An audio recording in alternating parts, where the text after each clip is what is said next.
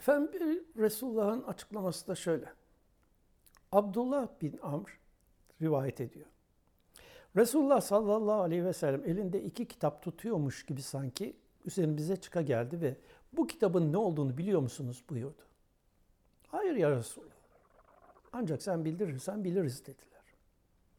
Bunun üzerine sağ elindeki kitap için bu alemlerin Rabbinden bir kitaptır. Cennete gireceklerin adları, baba ve kabilelerin isimleri bu kitapta mevcuttur. Orada son kişilerine kadar icmalen yazılmıştır ki artık onlar kesinlikle arttırılmayacak ve eksiltilmeyecektir. Sonra sol elindeki kitap içinde bu da alemlerin Rabbinden bir kitaptır. Cehenneme gireceklerin adları, baba ve kabilelerin isimleri bu kitapta mevcuttur. Orada son kişilerine kadar icmalen yazılmıştır. Artık onlar asla arttırılmayacak ve eksiltilmeyecektir dedi. Ya Resulallah durum önceden tamamlanmış ise o halde bizim amellerimiz, çalışmalarımız neye yarar buyurdu. Soruldu. Buyurdu ki, doğru olun, mutedil davranın. Çünkü cennete girecek kişi geçmişte ne amel işlemiş olursa olsun onun ameli cennet ehlinin ameliyle son bulacaktır. Cehenneme girecek kişi de ne amel işlemiş olursa olsun cehennem ehlinin ameliyle ameline son verecektir. Rabbimiz kulların kaderini tayin etmiştir. Bir bölük cehennemdedir. Gene Buhari'de başka bir hadis. Resulullah da buyurdu ki, hiçbir kişiyi onun güzel işi, ameli, ibadeti cennete koymaz. Seni de mi koymaz ya Resulallah? Resul-i Ekrem şöyle cevap verdi. Evet beni de. Allah'ın fazlı ve rahmeti beni kuşattığı için cennete girerim. Bu sebepten ashabım iş ve ibadetinizde ifrat ve tefritten sakının.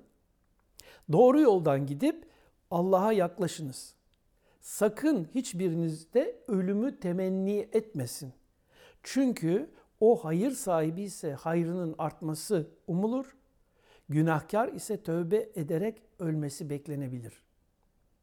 Buhari Tecrid 1918 sayılı hadis.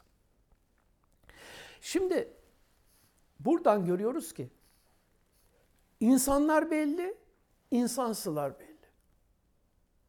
Eğer biz dileseydik diyor Allah Kur'an'da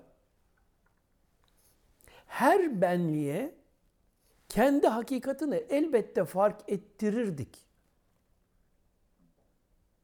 Ne var ki benden cinlerden ve insanlardan oluşan toplulukla cehennemi elbette dolduracağım sözü hak olmuştur. Secde suresi 32. sure 13. ayetti bu okuduğum. Şimdi olay böyle olduğuna göre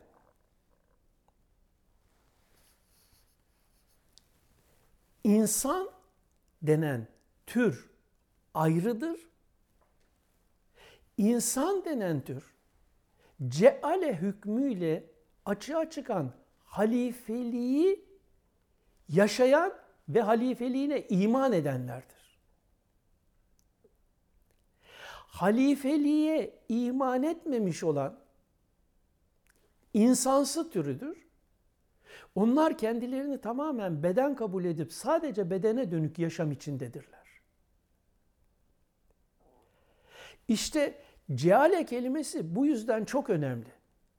Ceale kelimesiyle anlatılan Allah'ın nefahtü fihi min ruhideki ruhumdan nefettim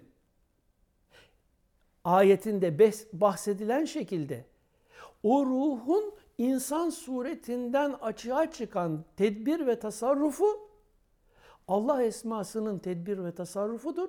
Bu halife diye anlatılmıştır.